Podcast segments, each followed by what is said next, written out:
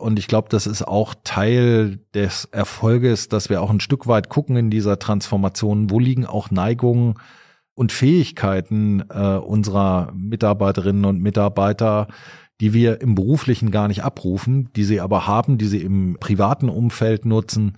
Das ist das, wo ich sage, wir müssen eben in der Transformation den Menschen auch Chancen ermöglichen.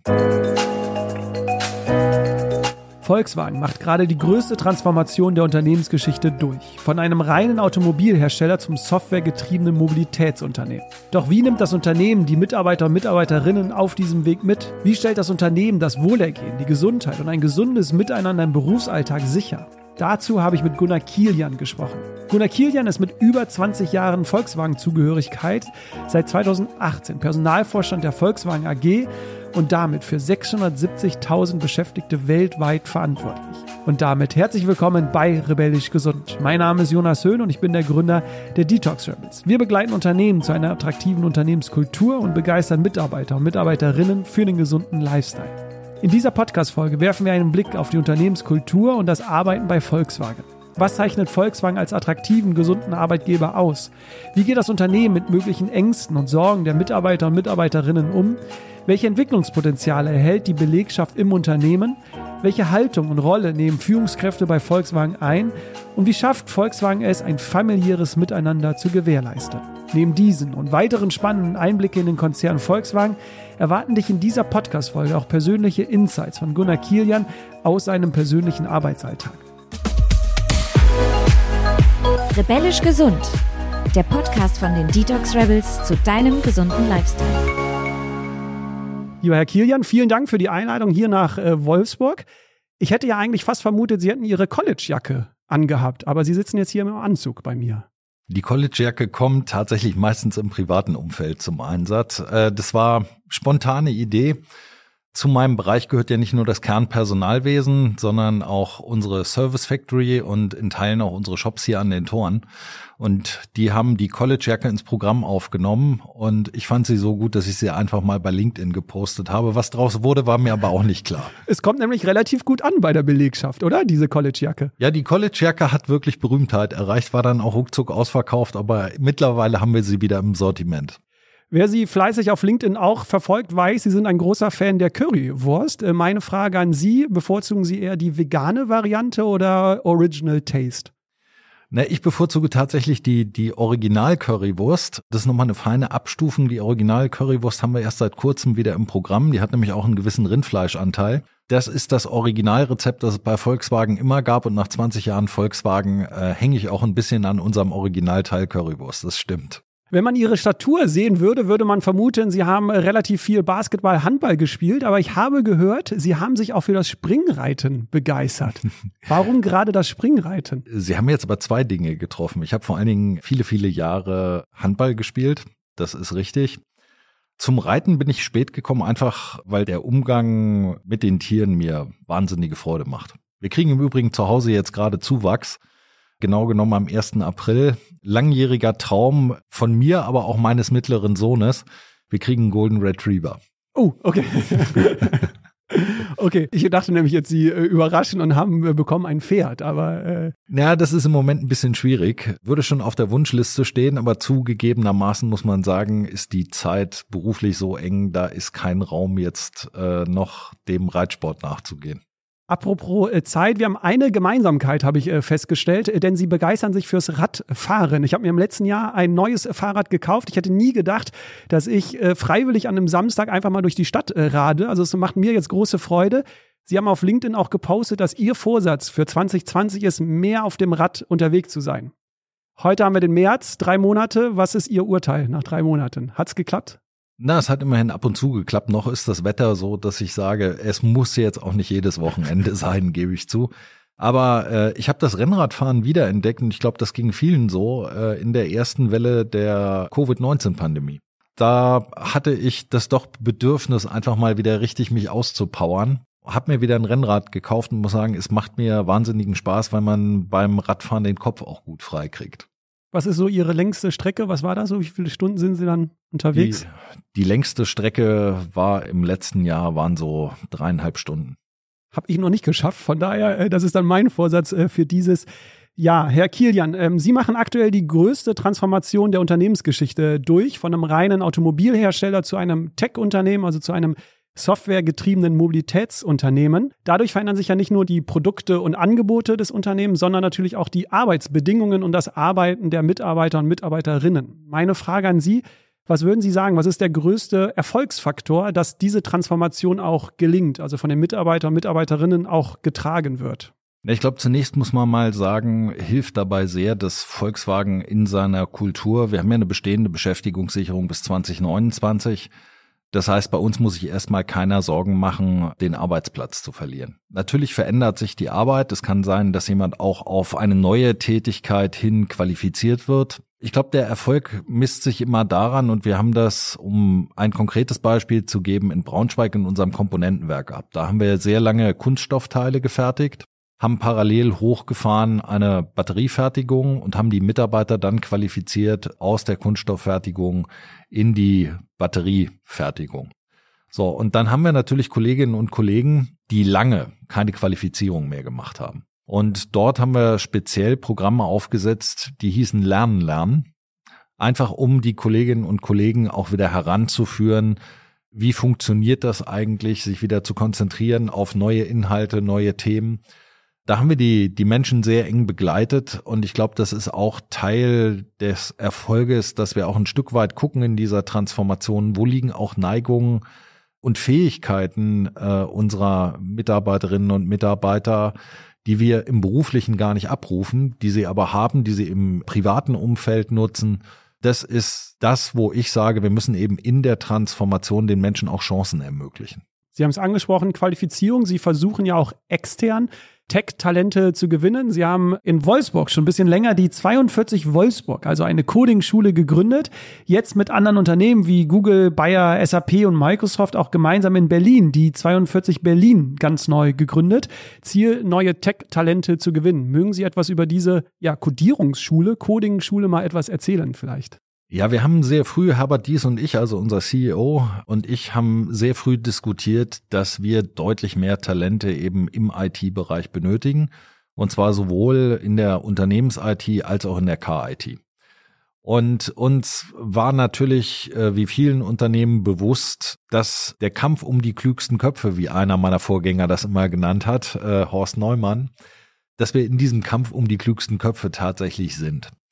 Und deshalb haben wir uns sehr strategisch entschieden zu sagen, wir wollen auch in diesem Bereich selbst ausbilden, wollen also nicht nur vom Markt rekrutieren, sondern wollen bewusst auch selbst ein Stück weit in die Ausbildung gehen und waren dann auf der meiner Meinung nach äh, coolsten Programmierschule der Welt. Wir waren in Paris bei der École 42, also dem, dem Mutterhaus aller 42 weltweit und es ist eine ganz besondere Schule. Erstens hat sie keine Lehrer, sondern eigentlich baut sich das gesamte Lehrprogramm wie ein Computerspiel über mehrere Level auf.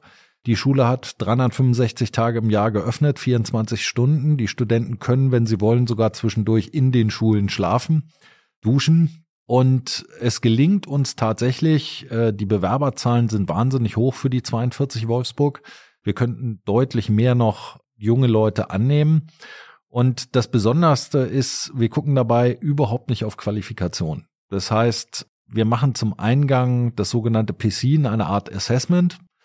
Und das entscheidet darüber, ob jemand angenommen und aufgenommen wird am Ende des Tages oder nicht. Wobei neben den reinen Fähigkeiten, logisches Denken, Programmieren, Talent, geht es immer auch um Teamfähigkeit. Was viele unterschätzen ist, gerade Coding ist Teamsport.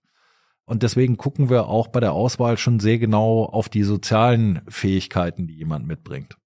Apropos Teamsport, wir kommen jetzt so langsam in das äh, Thema, worüber ich ja mit Ihnen heute äh, sprechen möchte. Welche Rolle nimmt denn jetzt Gesundheit, Wohlergehen, Arbeitsatmosphäre, das Miteinander in dem Unternehmen Volkswagen für die Transformation, dass sie erfolgreich gelingt? Welche Rolle nimmt das ein bei Ihnen?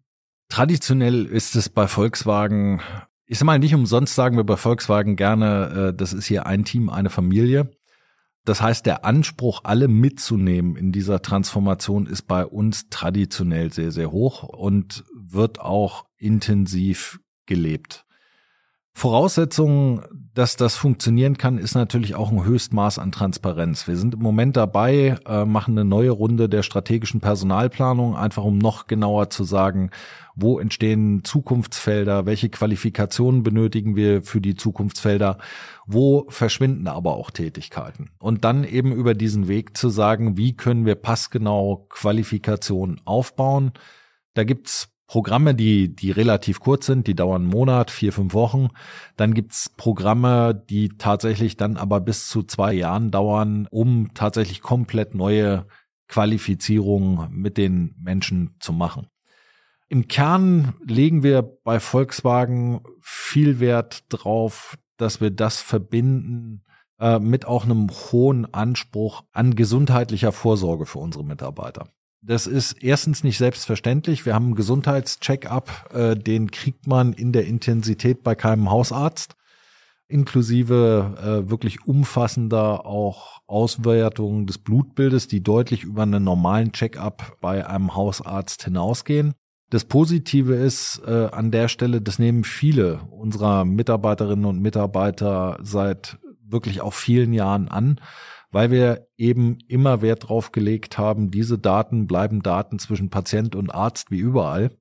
Äh, und das Vertrauen in unsere Ärzte ist hoch, hat uns im Übrigen auch während der Pandemie geholfen. Auch da ist halt nochmal deutlich geworden, wir tun in dem Bereich schon deutlich mehr für unsere Belegschaften, als das sicherlich in anderen Unternehmen der Fall ist.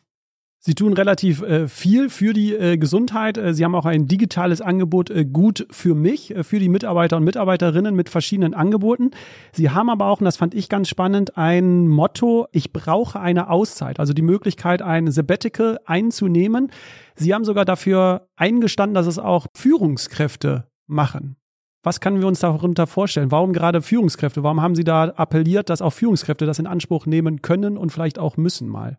Na, das hat zwei Gründe. Zum einen geht es mir ein Stück weit natürlich auch um den Vorbildcharakter. Wenn die Führungskräfte das selbst auch mal für sich in Anspruch nehmen und sagen, das ist durchaus berechtigt zu sagen, das ist ja ein sehr flexibles Modell. Ich kann drei Monate rausgehen, ich kann vier Wochen rausgehen, ich kann aber auch mal ein halbes Jahr oder Jahr rausgehen.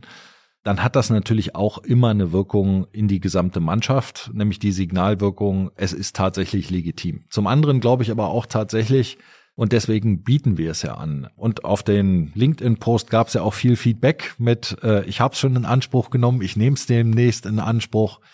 Ich glaube tatsächlich auch, dass es die Leistungsfähigkeit unserer Führungskräfte am Ende steigert, wenn man sowas mal macht. Wenn man sich den Traum ermöglicht, wenn man es nutzt, um auch mal in der Familie, wenn es Situationen mit Pflege oder anderem gibt, sich die Zeit nehmen kann und wenn das Unternehmen einem diese Zeit einfach gibt, kriegt man auch am Ende, glaube ich, viel an Loyalität, an Leistungsfähigkeit auf der anderen Seite zurück. Und so eine kurze Auszeit hat noch keinem geschadet. Würde ich mir manchmal auch wünschen. Sie haben es angesprochen. Was würden Sie denn persönlich machen, wenn Sie mal eine Auszeit nehmen würden? Für die Familie? Würden Sie reisen oder fürs Pferd? Naja, ganz ehrlicherweise äh, für die Familie und fürs Reisen. Meine Frau und ich, inklusive unserer drei Söhne, wir reisen wirklich gern. Und was tatsächlich ein bisschen zu kurz kommt seit 2018, ist das, das echte Reisen, wie ich es immer nenne. Also wir haben früher gerne uns viel Länder auch mal angeguckt, wo wir noch gar nicht waren, haben das aber dann eben auch wirklich mit einer Reise durchs Land verbunden. Die Zeit ist heute eher knapper geworden. So in 14 Tagen im Sommer ist das doch begrenzt, was man einfach machen kann. Nach dem Alltag hier braucht man dann auch einfach mal eine Woche gar nichts. Da bin ich wirklich auch mal froh, wenn ich mal eine Woche neben ein paar Telefonaten, die man immer noch macht, oder, oder dem kurzen Blick in die E-Mails, aber einfach mal in Ruhe ein Buch lesen kann. Dazu kommen wir ganz am Ende. Da habe ich noch eine spannende Frage. Bin ich gespannt, äh, wie Sie antworten. Zusammenfassend würde ich Sie fragen, würden Sie der These zustimmen, dass eine Transformation von außen, also von Strukturen, von Prozessen, dass das auch immer eine Transformation von innen braucht, also Haltung, Psyche, Kultur, Kommunikation? Würden Sie dieser These zustimmen? Absolut. Also das ist auch der Grund, warum wir viel in die, in die Kulturfrage in den letzten Jahren ja investiert haben. Ich mache selbst Veranstaltungen mit den Belegschaften an unseren Standorten, einen Kulturdialog, wo wir offen Probleme ansprechen, Ängste ansprechen, wo wir bewusst auch an den Standorten, die wir komplett umbauen auf Elektromobilität, in die Diskussion gehen und sagen, was läuft gut, was läuft schlecht, Feedback Wie hat sich die Kultur am Standort verändert im letzten Jahr positiv, negativ? Das mache ich jetzt seit 2019, glaube ich, Johannes, haben wir das angefangen. Und das machen wir rollierend Jahr für Jahr und das hat sich sehr bewährt. Und ich glaube, jenseits der, der Frage, braucht man es für die Transformation? Natürlich hängt der Erfolg der Transformation am Ende immer an Akzeptanz, aber auch ein Stück weit daran, äh, dass die Mitarbeiter äh, tatsächlich die Strategie nicht nur verstanden haben, sondern dass sie an die Strategie auch glauben. Das war fairerweise bei Volkswagen zu Anfang. Da erinnere ich mich noch, noch gut dran, die Diskussion so ab 2016 stark in die Elektromobilität zu gehen, schnell in die Elektromobilität zu gehen. Da gab es schon viel Skepsis. Und wie sind Sie dann mit dieser Skepsis umgegangen? Weil das wäre so meine nächste Frage. Sie hatten es ja erwähnt, es gibt manche Ängste, manche Sorgen. Wie gehen Sie damit als Unternehmen um, um da die Mitarbeiter und Mitarbeiterinnen wirklich dann auch mitzunehmen? Zwickau war ja der erste Standort, für den wir entschieden haben, den rüsten wir komplett um auf Elektromobilität. Wir haben dann relativ zeitnah eine Betriebsversammlung geplant, einfach weil die Skepsis bei den Menschen groß war. Das war die Phase, in der alle gesagt haben, kommt die Elektromobilität wirklich? Kommt die in dem Ausmaß? Was ist mit der Ladeinfrastruktur? Was passiert, wenn wir die Verbrennerfahrzeuge dann nicht mehr in Zwickau haben und die Elektromobilität funktioniert nicht? Und wir haben dann eine Betriebsversammlung organisiert, wo nicht nur der Betriebsratsvorsitzende gesprochen hat, sondern wo wir sehr bewusst ich habe damals die Runde moderiert, all unsere Techniker da hatten. Wir hatten die Produkte da. Wir haben gezeigt, was macht die Elektromobilität so besonders. Und so haben wir dann schrittweise den Prozess begleitet, auch äh, natürlich während der Qualifizierungsphasen heute sind am Standort Zwickau, kann ich sagen, alle happy. Ja, der MEB ist gut angekommen, aber das war am Anfang keine Selbstverständlichkeit. Und ich glaube, diese kommunikative Leistung, die es braucht, die verlangt auch Führungskräften im Moment mehr ab, als das sicherlich in der Vergangenheit der Fall war. Sie haben angesprochen, die Offenheit und auch die Transparenz. Ähm, aktuell haben wir ja in der Welt ein Geschehen, vorneweg gesagt, äh, was, äh, glaube ich, für die Gesellschaft, für die Menschen sehr schlimm ist. Sie machen als Unternehmen relativ äh, viel. Sie waren ja auch noch äh, vor Ort äh, die letzten Tage. Haben Sie denn vielleicht aus den Corona-Jahren vielleicht irgendwas mitgenommen an Learnings, wie Sie jetzt die Mitarbeiter und Mitarbeiter bei den ganzen Ängsten und Sorgen rund um Ukraine mitnehmen können? Hat sich da irgendwas vielleicht während Corona bewährt, wo Sie sagen, darauf können Sie jetzt auch wieder zurückgreifen, gerade jetzt in diesen Zeiten, um die Ängste, Sorgen der Mitarbeiter und Mitarbeitern zu nehmen?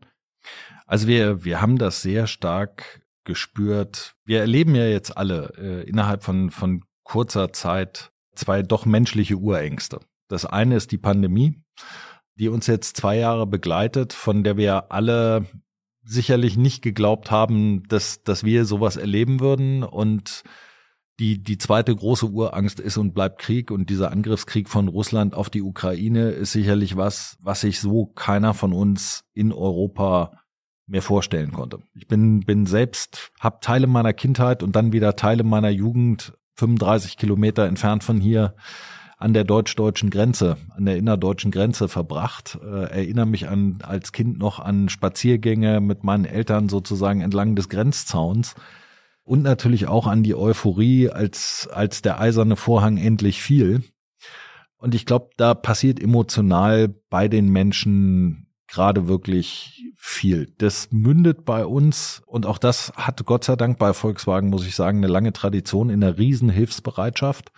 Unsere Mitarbeiter wollen was tun. Äh, das muss man so klar sagen. In den ersten Tagen war es so, dass man fast dass es viel mehr Initiativen gab, als man so spontan auch verarbeiten konnte. Es gab sofort die Frage, wie können wir jetzt Sachspenden? Wir haben das dann relativ schnell organisiert bekommen und darüber kommen wir natürlich auch in den Dialog. Also wir haben ein, natürlich ein hohes Engagement an unseren polnischen Standorten im Moment. Es gibt Hilfstransporte mit Sachspenden aus unseren deutschen Standorten nach Polen und in die Tschechische Republik, die Slowakische Republik. Die Belegschaften haben inzwischen 1,1 Millionen Euro gespendet. Das Unternehmen liegt inzwischen bei, ähm, wenn wir die Marken dazu nehmen, bei ungefähr 4 Millionen Euro, die wir gespendet haben. Wir haben dem Roten Kreuz LKWs zur Verfügung gestellt. Der Kern ist aber über all diese Projekte, da geht es jetzt weniger im ersten Schritt ums Geld, sondern die Menschen kommen in den Dialog. Wir haben ganz viele, äh, im Übrigen auch Kollegen, die Menschen, Flüchtlinge aus der Ukraine zu Hause aufgenommen haben. Wir hatten selber äh, bis gestern zwei Frauen aus der Ukraine zu Hause, haben die für einige Tage bei uns gehabt. das ist schon toll zu erleben, wie das Unternehmen in einer solchen eigentlich humanitären Katastrophe, die der Krieg auslöst, äh, reagiert und wie auch unsere Belegschaften dort aktiv werden, aktiv helfen wollen. Das werden wir auch fortsetzen. Ich sage im Moment immer, komm Leute, wir, wir müssen auch ein bisschen nachhaltig mit der Hilfe planen. Das ist jetzt nichts, was kurzfristig morgen wieder vorbei sein wird, sondern wir müssen jetzt gucken, dass wir eine Verstetigung äh, dort reinbekommen. Die Kollegen bei Skoda ähm, haben eine Schule aufgebaut, muss ich sagen, wirklich beeindruckend schnell äh, mit Lehrern, die Ukraine sprechen, ähm, haben dort für, für Kinder und Jugendliche jetzt schon im Prinzip vor allem Sprachschulung ins Tschechische. Das ist schon beeindruckend, äh, was dort neben der ganz normalen Arbeit dann geleistet wird. Beeindruckt mich immer wieder. Ein Grund ist wahrscheinlich Ihre Unternehmenskultur, dass so viel Anteilnahme da ist. Lassen Sie uns mal da kurz in die Tiefe reingehen, denn Ihr Chef, Sie haben ihn schon genannt, Herbert Dies, hat 2018 äh, Folgendes gesagt. Er hat gesagt, ein dauerhafter wirtschaftlicher Erfolg sei nur mit einer gesunden Unternehmenskultur möglich. Weiter hat er gesagt, Volkswagen muss in diesem Sinne noch ehrlicher, offener, wahrhaftiger, in einem Wort anständiger werden. Eine ähnliche Aussage gab es auch damals vom US-Justizministerium eingesetzte Compliance Monitor Larry Thompson vor dem Dieselskandal. Er hat gesagt, dass die Mitarbeiter Angst gehabt hätten, ihren Vorgesetzten die Wahrheit zu sagen. Was ist seitdem passiert? Wie ist aktuell die Unternehmenskultur? Ist Volkswagen ehrlicher, offener, anständiger geworden? Ich könnte jetzt sagen, Larry Thompson hat ja in seinem Abschlussstatement genau das bestätigt. Ich will es mal so rum sagen. Ich glaube, man muss immer gucken, wie rum schaut man da drauf. Ich kenne Volkswagen jetzt seit seit über 20 Jahren in auch sehr unterschiedlichen Funktionen und ich habe die Unternehmenskultur innerhalb der Belegschaft nie als unehrlich erlebt. Ich glaube, das das muss man immer ein bisschen differenzieren. Aber und an der Stelle ist auch völlig richtig. Da gab es zurückliegend sicherlich auch berechtigt und da hatte ich das Glück, auch viel mit Larry Thompson drüber äh, diskutieren zu dürfen, was ich tatsächlich als Privileg empfunden habe an der Stelle, weil äh, der einfach einen, einen wahnsinnig großen Erfahrungsschatz mit sich bringt. Jetzt kommen wir aber vom Thema ab. Also zurück. Äh, wir haben da viel investiert, äh, auch über die Kulturinitiativen. Wir haben viel äh, getan für Speak-up-Kultur, Probleme klar anzusprechen, so früh wie möglich auf den Tisch zu legen. Was im Übrigen immer besser ist, weil je eher so ein Problem auf den Tisch kommt, desto besser lässt es sich auch noch lösen. Also da haben wir wirklich viel als Gesamtvorstand investiert und das ist auch nach wie vor Teil unserer Kulturinitiativen dass wir die Komponenten Integrität und Compliance permanent stärken. Mir ist allerdings am wichtigsten die Speak-up-Kultur, wirklich Themen, die nicht passen, offen anzusprechen und darüber dann am Ende auch das Unternehmen zu verbessern permanent. Wie sieht das konkret aus, diese Speak-up-Kultur? Wie können wir das uns vorstellen, die Zuhörer und Zuhörerinnen? Wenn es um die Führungskräfte geht, haben wir tatsächlich äh, verschiedene Programme. Äh, mit denen wir das Ganze fördern. Unter anderem haben wir ein Programm, wo die Führungskräfte in den permanenten Dialog auch mit ihren Mitarbeitern gehen. Diese Programme, wo man sich unterschiedliche Bausteine wählen kann. Ja, da gibt's Book Your Boss, äh, wo man einfach sagen kann, ich muss jetzt mal mit dem eine halbe Stunde, Stunde sprechen. Aber wir ermuntern da durchaus auch das Bottom-up-Feedback der Beschäftigten an ihre Führungskräfte. Und das hat sich sehr bewährt. Wirtschaftsphilosoph Anders Inset, den hatten wir auch hier in diesem Podcast. Äh, er hat gesagt, wir Menschen müssen endlich mal lernen, nicht immer gegen etwas zu sein, sondern auch endlich mal für etwas zu sein. Würden Sie dem zustimmen? Äh, für was ist äh, Volkswagen? Für was sind Sie vielleicht? Auch für was wollen Sie einstehen? Also erstens, ich stimme dem völlig zu. Zweitens, was mich persönlich antreibt in meiner Rolle, ist tatsächlich die Transformation des Unternehmens so zu gestalten, dass es uns am Ende des Tages gelingt, das wie bisher auf eine Art und Weise zu tun, in der es uns am Ende gelingt, unsere Beschäftigten mitzunehmen. Klammer auf, Klammer zu. Wer bei Volkswagen anfängt, soll auch bei Volkswagen in Rente gehen können. Das ist Ihr Ziel, ja, das ist Ihr Vorhaben. Das ist das, was mich natürlich von der Personalseite aus antreibt, neben der Frage, dass auch ich natürlich ein hohes Interesse habe, dass Volkswagen als eines der Spitzenunternehmen aus dieser Transformation rauskommt. Ich glaube, ähm, wir haben, wir sind dazu auf einem wirklich, wirklich guten Weg. Unsere Strategie in die Elektromobilität zu gehen, äh, sehr aktiv den, den Weg zu Null Emissionen zu beschreiten, ist der, der richtige. Der ist anspruchsvoll im Übrigen. Das sieht von außen manchmal leichter aus, als es dann intern tatsächlich manchmal ist. Das bedarf schon vieler Diskussionen und auch mutiger Entscheidungen auf der wirtschaftlichen Seite, muss man sagen. Nicht jeder hat an den Erfolg geglaubt. Also der Microbus ist gerade, also der, unser Bully, der voll elektrische, der ID Bus ist gerade auf den Markt gekommen. Respektive hatte die Weltpremiere. Und das Produkt zum Beispiel haben wir sehr, sehr lange kontrovers diskutiert. Dass Sie auf einem guten Weg äh, sind, zeigen ja auch Ihre Mitarbeiterbefragungen. Ich habe da mal einen Blick reingeworfen. Die wurden Ende 2021 äh, durchgeführt. Also der Gesamtindex ist auf 82,3 Punkte gestiegen. Das beste Ergebnis äh, seit Jahren. Sie hatten auch eine Verbesserung bei der Kennzahl zur Möglichkeit, im eigenen Umfeld offen und ehrlich die Meinung zu äußern. Auch das äh, Ansehen von Volkswagen ist äh, gestiegen als attraktiver Arbeitgeber. Von daher, Sie sind auf einem äh, guten Weg. Das geben ja Ihre Belegschaft äh, wieder. Was würden Sie denn jetzt zurückblickend sagen? Haben Sie ein Programm, eine Aktion noch im Kopf, wo Sie sagen, so das war grundlegend äh, vielleicht die Voraussetzung dafür, dass es sich so positiv äh, jetzt entwickelt hat in den letzten Jahren? Gibt es da was spontan? Na, ich glaube, da spielen mehrere Effekte rein in, in die Bewertung. Zum einen äh, spielt dort natürlich rein, dass greifbarer wird, dass die Strategie wirklich funktioniert. Das ist, glaube ich, mal das eine, was auch da ein bisschen positiven Rückenwind gibt, dass die Gesamtstrategie äh, des Konzerns greift. Das zweite war sicherlich aber, die Stimmungswerte haben sich ja, und ich war mir da überhaupt nicht sicher im Übrigen, aber äh, sie haben sich äh, vor allem während der Corona-Pandemie deutlich verbessert. Und ich glaube, da, da tragen wirklich unterschiedliche auch Bausteine aus dieser Pandemiephase zu bei.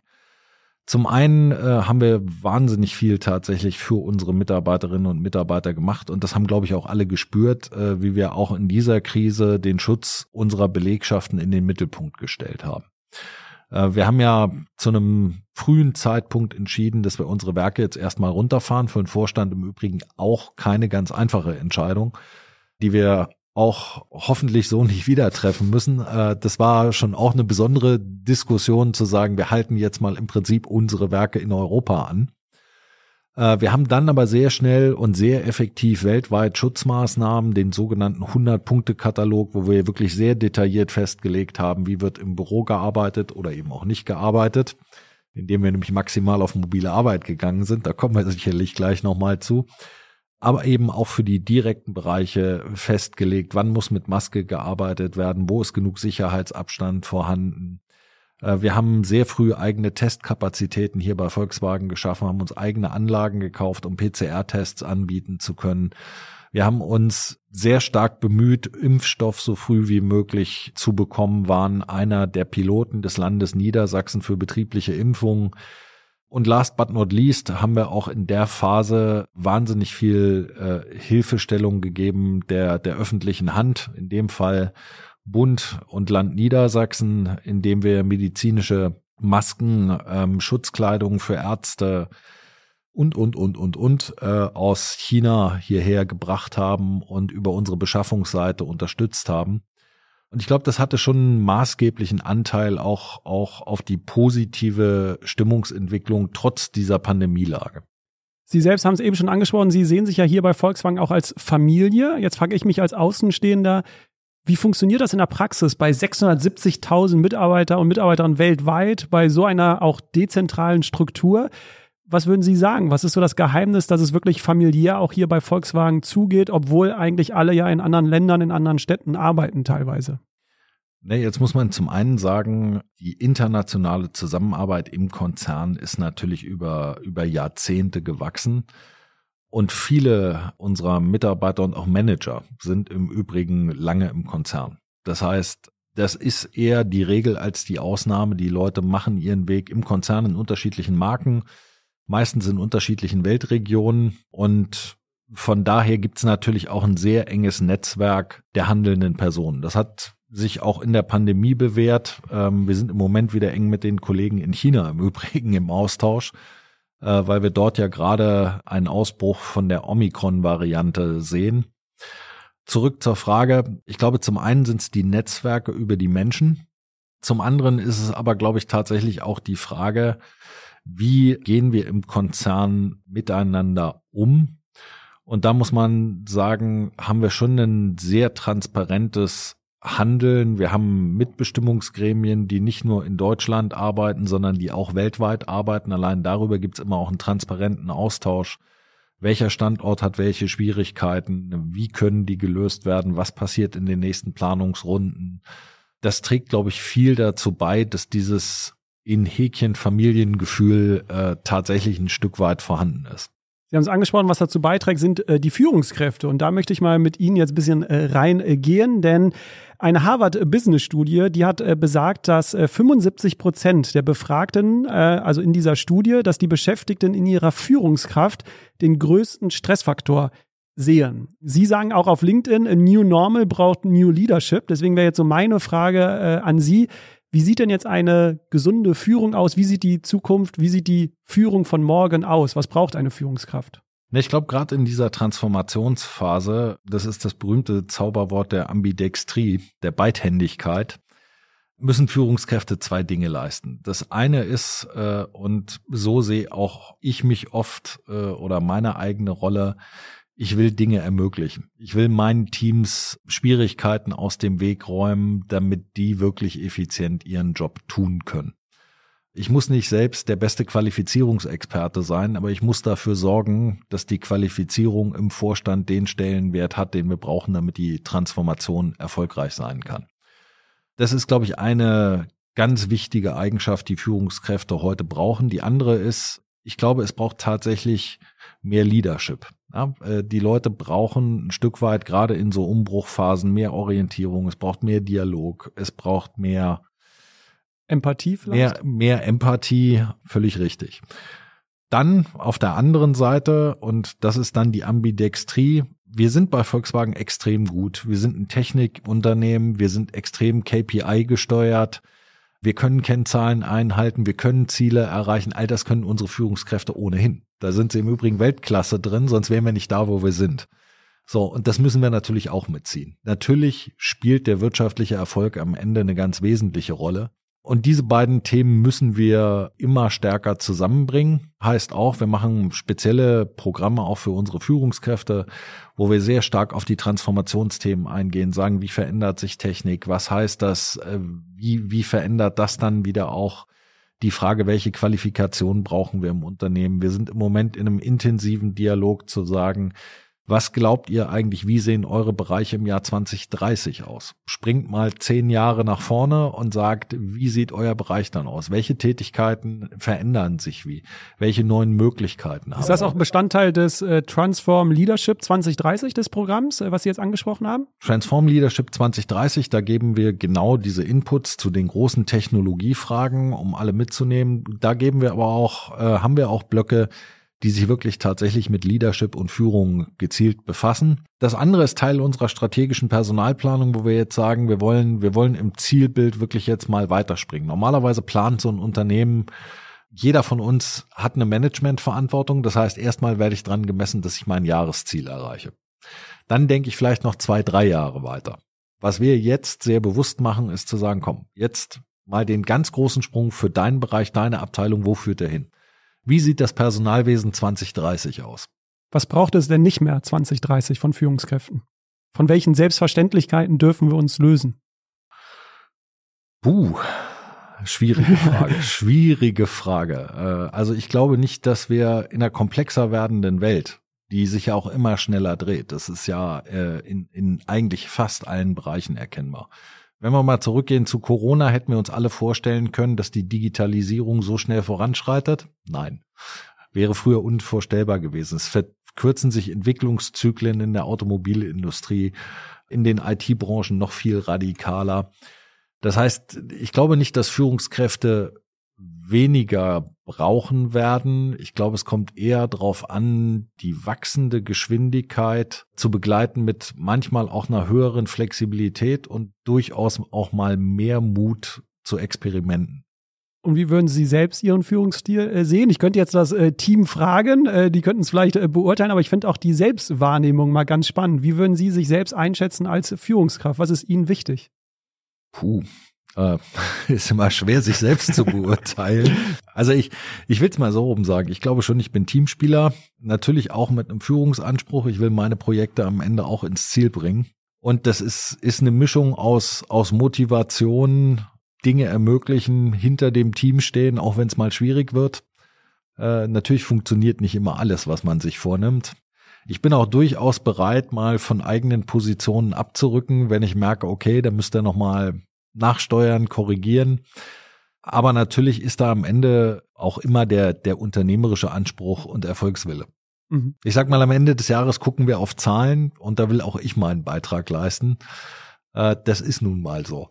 Dazu kommen wir gleich noch mit den Zahlen, weil ich da ganz spannend finde, wie Ihre Einschätzung ist. Vorneweg nur, braucht es denn vielleicht auch demnächst vielleicht mehr weibliche Führungskräfte? Sie hatten mal in einem äh, Statement gesagt, Sie möchten sich für die Frauenförderung einsetzen, Sie möchten die Frauenförderung verstärken.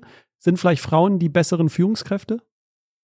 Ich glaube, es kommt auf die richtige Mischung an. Äh, Frauen äh, sind tatsächlich manchmal die besseren Führungskräfte. Das glaube ich schon sie bringen vor allen Dingen nochmal einen ganz anderen Blickwinkel rein. Und ich sehe das bei uns im Personalbereich. Wir haben fast 50 Prozent Frauen mittlerweile im Personalbereich. Das heißt, wir sind, das kann ich, glaube ich, zu Recht sagen, wir sind da Vorreiter im Unternehmen. Bin ich insgesamt zufrieden? Ja, wir haben seit 2018 deutliche Fortschritte gemacht. Wir haben auch durchaus interessante Programme. Bin ich, bin ich 100 Prozent zufrieden? Nein. Mir wäre viel lieber, wenn wir die Programme nicht mehr bräuchten und wir schon einen deutlich höheren Frauenanteil hätten. Und da haben wir aus meiner Sicht kontinuierlich noch ein To-Do, äh, wo wir in den nächsten Jahren einfach jetzt auch kontinuierlich den Trend in die richtige Richtung weiterentwickeln müssen. Auch wenn wir, wenn wir wissen, wir tun uns in einigen Bereichen schwer. Äh, wir haben eingangs gesprochen über die 42 Wolfsburg. Wir gucken da wirklich spezifisch drauf, möglichst viel auch Frauen dort anzusprechen. Ähm, das gelingt uns auch relativ gut aber es ist kein Selbstläufer. Und so geht es uns in einigen technischen Bereichen, wo wir uns wirklich strecken müssen, damit die Frauen auch zu Volkswagen kommen. Wobei ich nur sagen kann, ist ein tolles Unternehmen, ja. Ähm. Würde denn vielleicht, um bei den Frauen zu bleiben, würden denn Frauen vielleicht dazu führen, dass vielleicht das narzisstische Verhalten in Führungsetagen vielleicht ein bisschen verringert wird. Auch hier eine Harvard Business Studie, die besagt, dass 60 Prozent in Chefetagen Menschen sitzen, die narzisstische Züge haben, narzisstisches Verhalten. Auch dazu hatten wir gestern ist sie rausgekommen, unsere Podcast-Folge zum Thema Narzissmus. Würden Sie dem zustimmen, dass vielleicht Frauen dazu führen könnten, dass in Chefetagen weniger Ellbogengesellschaft, weniger rustikal vielleicht zugeht, sondern vielleicht ein bisschen weicher, empathischer? Wir haben ja zwei Kolleginnen im Vorstand. Ich finde, wir haben im Vorstand von Volkswagen eine sehr offene äh, Diskussionskultur. Ich finde die Mischung wichtig. Ich würde jetzt mal behaupten, das narzisstische Verhalten in Führungsetagen ist, glaube ich, auch ein Stück weit tatsächlich eine Generationenfrage. Ich kann das bei uns äh, wirklich so nicht feststellen. Wir haben da eigentlich ein sehr auch unkompliziertes Verhältnis untereinander. Wenn ich jetzt mir das angucke mit dem Olli Blume, einem Markus Düssmann, Thomas Schmall, das geht kurz auf Zuruf, auch mal per SMS. Also da kann ich eigentlich für Volkswagen sagen, das ist unter uns im Vorstand eigentlich Gott sei Dank dann doch unkompliziert, offen, hilfsbereit. Da gibt's ja viele Entscheidungen, die, die auch schnell getroffen werden müssen. Jetzt ist meine Frage so ein bisschen an Sie. Ich muss das jetzt erstmal kurz ein bisschen erläutern, denn ich rede ja mit äh, vielen äh, Kollegen und Kolleginnen, die auch im äh, Vorstand sitzen von anderen Unternehmen und auch wenn man in der LinkedIn-Bubble unterwegs ist, liest man viele Statements, dass it's all about people, der Mensch gehört in den Vordergrund, wir wollen uns um die Gesundheit, um das Wohlergehen kümmern. Sie haben jetzt auch eben gesagt, natürlich, es ist ein Wirtschaftsunternehmen, natürlich geht es auch um Kennzahlen. Ich bekomme aber oft in der Praxis mit, dass oft immer noch die Kennzahlen, also die Wirtschaftlichkeit immer noch über den Menschen steht. Und jetzt meine Frage an Sie, denn das Gleiche sehe ich beim Thema Diversity sozusagen. Auch dort in der LinkedIn-Bubble und ganz viel sehe ich, wie viele Menschen über Diversity sprechen, wie viele Unternehmen auch etwas schon tun. Und dann gab es die Münchner Sicherheitskonferenz, das Bild, äh, das werden Sie wahrscheinlich auch äh, gesehen haben, wo dann relativ viele weiße Männer an dem Tisch saßen. Meine Frage an Sie, wenn wir das jetzt mal übertragen auf das Thema Gesundheit, Wohlergehen. Wie schaffen wir es, dass wir nicht nur darüber reden, sondern auch wirklich dann in der Praxis etwas geschieht? Denn ich sehe so die Gefahren, dass wir auch immer über das Wohlergehen nur sprechen. Aber wenn jetzt irgendjemand mal ein Bild fotografieren würde, es vielleicht so ähnlich aussehen würde wie bei Diversity, dass wir eigentlich sagen, wir sind längst noch nicht da, wo wir eigentlich drüber sprechen die ganze Zeit. Also das ist, glaube ich, tatsächlich ein Thema, das hat bei uns Tradition. Wir haben einen Gesundheitsschutz und das ist auch kein, kein Thema, das bei Volkswagen jetzt irgendwie neu wäre. Ja, das ist ein Thema, ich kenne das gar nicht anders, äh, hatte bei Volkswagen immer einen, einen wahnsinnig hohen Stellenwert. Wir haben unter anderem auch eigene Fitnessräume in unseren Werken. Wir haben über den Check-up über viele, viele Jahre, den entwickeln wir im Übrigen gerade weiter Richtung metabolisches Syndrom. Eine Kooperation mit der Medizinischen Hochschule in Hannover. Also da glaube ich tatsächlich, zumindest was Volkswagen betrifft, kann ich sagen, da investieren wir auch viel Geld mit einer guten Ausstattung an Ärzten, weil wir davon überzeugt sind, dass das für unsere Mitarbeiter am Ende ein wesentliches Asset ist neben einer guten Bezahlung. Ich will es mal so sagen. Das wird schon einfach wertgeschätzt. Okay, das heißt, Sie sagen, wir sind auf einem guten Weg im Bereich Gesundheit quasi im Vergleich jetzt zu Diversity. Da würden Sie sagen, wir sind auf dem richtigen Weg, dass dieser Wertewandel, mir geht es so ein bisschen um diesen Wertewandel, weil ich habe oft das Gefühl, im Privaten geht es so um äh, Kooperation, es geht um Vertrauen, es geht um Empathie. Wenn wir so ein bisschen in die Wirtschaft äh, gehen, geht es mehr so ein bisschen noch um Konkurrenz, vielleicht auch noch um Neid, Gier, Rücksichtslosigkeit und und. Ich dramatisiere es extra, Herr äh, Kilian, auf die Wirtschaft übertragen. Und diesen Wertewandel, den müssen wir ja irgendwie hinbekommen. Das war so der Hintergrund dieser Frage, dass wir nicht nur immer darüber sprechen, sondern dass ich auch in der Praxis sehe, die Unternehmen sagen, Wirtschaftlichkeit ist wichtig, aber unsere Menschen dürfen auch nicht zu kurz kommen. Also ich glaube, da ganz klar, da darf man auch nicht drum rumreden. Volkswagen ist am Ende Automobilbauer. Wir wollen Erfolg mit unseren Produkten auf den Weltmärkten haben. Und natürlich gibt es in so einem Unternehmen auch schlicht Erwartungen unserer Aktionäre, äh, der Kapitalmärkte, die wir erreichen müssen. So, das ist für mich aber nicht im Widerspruch zu dem, was wir tatsächlich für unsere Belegschaften tun. Und ich glaube, da gehen wir auch mit dem Wandel. Wir haben ja unser erstes Betriebsrestaurant komplett umgestellt auf vegane Küche.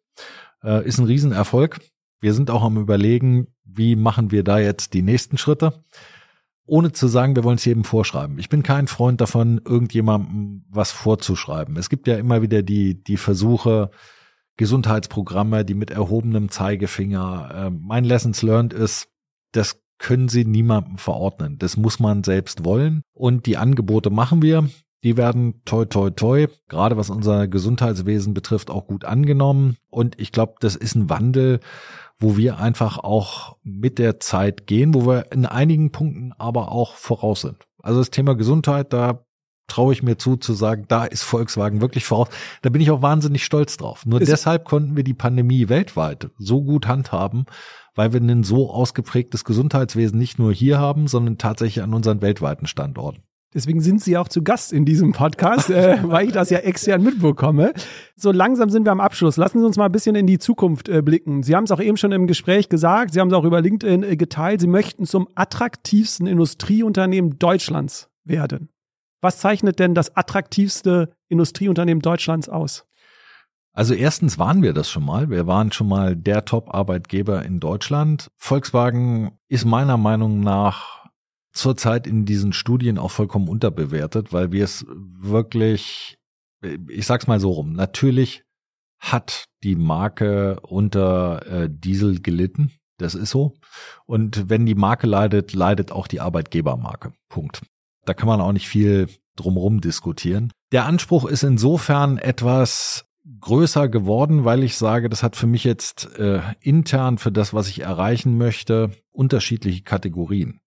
Wenn wir wieder Top-Arbeitgeber werden wollen, muss der Anspruch sein, dass wir das in jedem Bereich werden. Das heißt, den Anspruch stelle ich an die Carriot, dass wir dorthin müssen für den IT-Bereich. Ich stelle es aber genauso an die Produktionsbereiche zu sagen, lasst uns, und das machen wir zum Beispiel gemeinsam mit meinem Kollegen Christian Vollmer, dem Produktionsvorstand der Marke Volkswagen, wie können wir auch die, die Kernindustriearbeit, noch ist der Kern unseres Geschäfts das Bauen von Autos am Ende des Tages, äh, wie können wir auch dort attraktivster Arbeitgeber werden? Also es ist nicht ganz so einfach zu beantworten, an welchem Parameter misst man das bei einem so großen Unternehmen wie Volkswagen. Ich glaube halt am Ende, und so habe ich das Unternehmen immer erlebt, äh, wir sind ein Unternehmen, das, das wahnsinnig spannend ist und halt auch Karrierewege ermöglicht. Inland, Ausland, verschiedene Marken. Das ist was, wo ich sage, da muss es uns wieder besser gelingen, auch aufzuzeigen, was wir unseren Mitarbeitenden eigentlich alles anbieten. Und wie gelingt es Ihnen, die Tech-Talente vielleicht jetzt für sich zu gewinnen? Sie haben ja gesagt, Sie sind ein reiner Automobilhersteller ja gewesen, für viele also ein in Anführungsstrichen normaler Autobauer, jetzt in dieser softwaregetriebenen Industrie. Was, welches Argument würden Sie vielleicht Tech-Talenten dann sozusagen geben, warum jetzt Volkswagen das richtige Unternehmen ist, neben dem Gehalt? Was würden da für Vorzüge kommen? Ich war kürzlich bei unserer Carrier in Berlin und habe dort auch einfach mit Beschäftigten gesprochen und genau die Frage hat mich umgetrieben. Warum sind die jetzt eigentlich zu uns gekommen? Im letzten Jahr so ungefähr 1000, die wir vom Markt eingestellt haben. In diesem Jahr sind wir im ersten Quartal dann schon wieder irgendwo bei 400. Und mich hat die gleiche Frage umgetrieben und ich habe mich länger mit einer, mit einer jüngeren Kollegin, die von SAP kam, unterhalten. Und das Argument, warum Volkswagen war das, auf das ich immer gehofft habe, weil es halt so wahnsinnig spannend ist, die Inhalte für den Kunden im Auto zu haben und so unmittelbar in der Nutzung zu haben. Und ich glaube auch nach wie vor, das Auto ist, ist eins der, der spannendsten Produkte überhaupt ich selbst war schon immer autobegeistert. Ich glaube, die, die Faszination Auto und Mobilität bleibt einfach, wenn Mobilität von den Menschen auch immer noch verbunden wird mit Freiheit. Eine persönliche Frage. Viele der Zuhörer und Zuhörerinnen, die uns jetzt zuhören, hören natürlich zu, weil für viele Volkswagen als Inspiration gilt. Sie haben ja auch gesagt, in vielen Bereichen sind Sie Pionier unterwegs. Mich würde jetzt mal interessieren, blicken Sie eigentlich auch auf andere Unternehmen? Haben Sie vielleicht irgendwo eine Inspirationsquelle, Persönlichkeiten, Unternehmen, wo Sie sich vielleicht noch was abschauen? Abschauen würde ich nicht. Inspirieren lassen. Es gibt einen relativ guten Austausch mit einigen meiner, meiner Kollegen aus dem Personalbereich, unter anderem mit Kava. Das macht mir jede Menge Spaß, weil wir auch, ich sag mal, nicht nur auf den HR-außenwirksamen Themen da einen, einen engen Draht haben. Äh, ich sag mal, das, das ist ja auch in der Personalarbeit die hat ja immer zwei Seiten. Sie, sie hat natürlich die Themen Diversity, Sie hat die, die Themen hybrides Arbeiten, also die Themen, wo man aktiv nach vorne gestaltet, ein Stück die Welt verändert. Sie hat aber auch die Themen, die eben auch dazu gehören. Restrukturierung, Personalabbau. Äh, und da schätze ich den Austausch mit, mit Kava schon sehr, der auch auf einer menschlichen Ebene äh, sehr gut funktioniert. Äh, ansonsten bin ich jemand, äh, ich kann mich für, für viele Unternehmen begeistern. Ich bin ja auch Aufsichtsratsvorsitzender von MAN Energy Solutions, äh, was ganz anderes als Autos, Maschinenbau.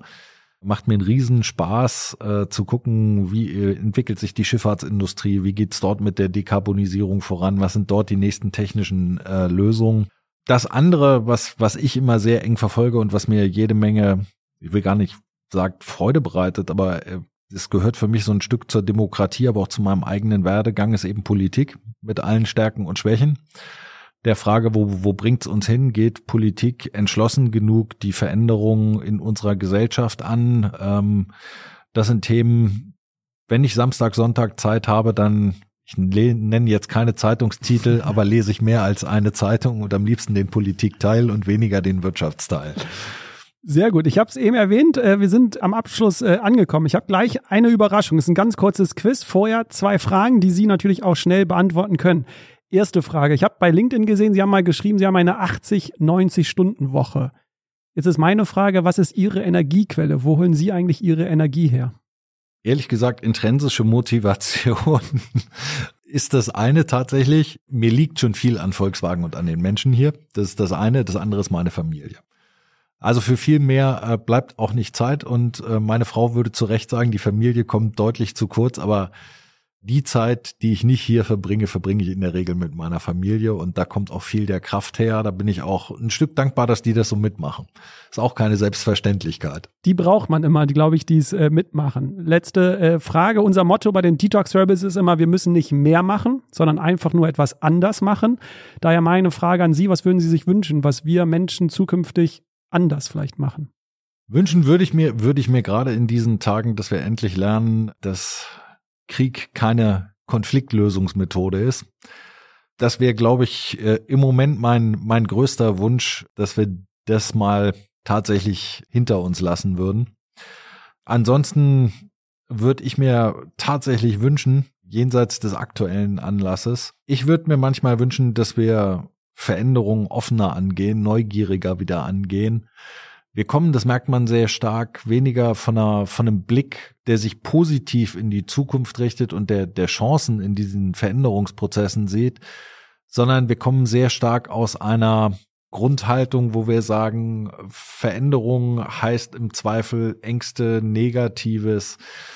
Und da würde ich mir tatsächlich wünschen, dass wir, dass wir alle ein bisschen neugieriger auf die Zukunft sind, äh, ein bisschen mehr auch Zutrauen haben, dass wir das gerade hier in Deutschland, glaube ich, sehr zu Recht auch erfolgreich managen können.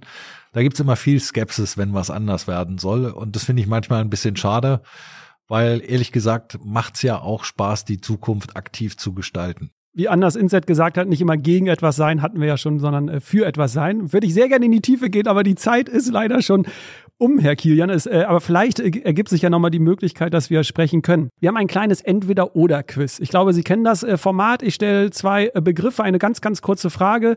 Sie antworten relativ schnell, aber mir wäre es auch wichtig, dass Sie kurz begründen, warum Sie sich für die erste oder zweite Antwort entschieden haben. Ist das für Sie in Ordnung, Herr Machen Kilian? Wir, klar. okay, erste Frage. Homeoffice oder im Office?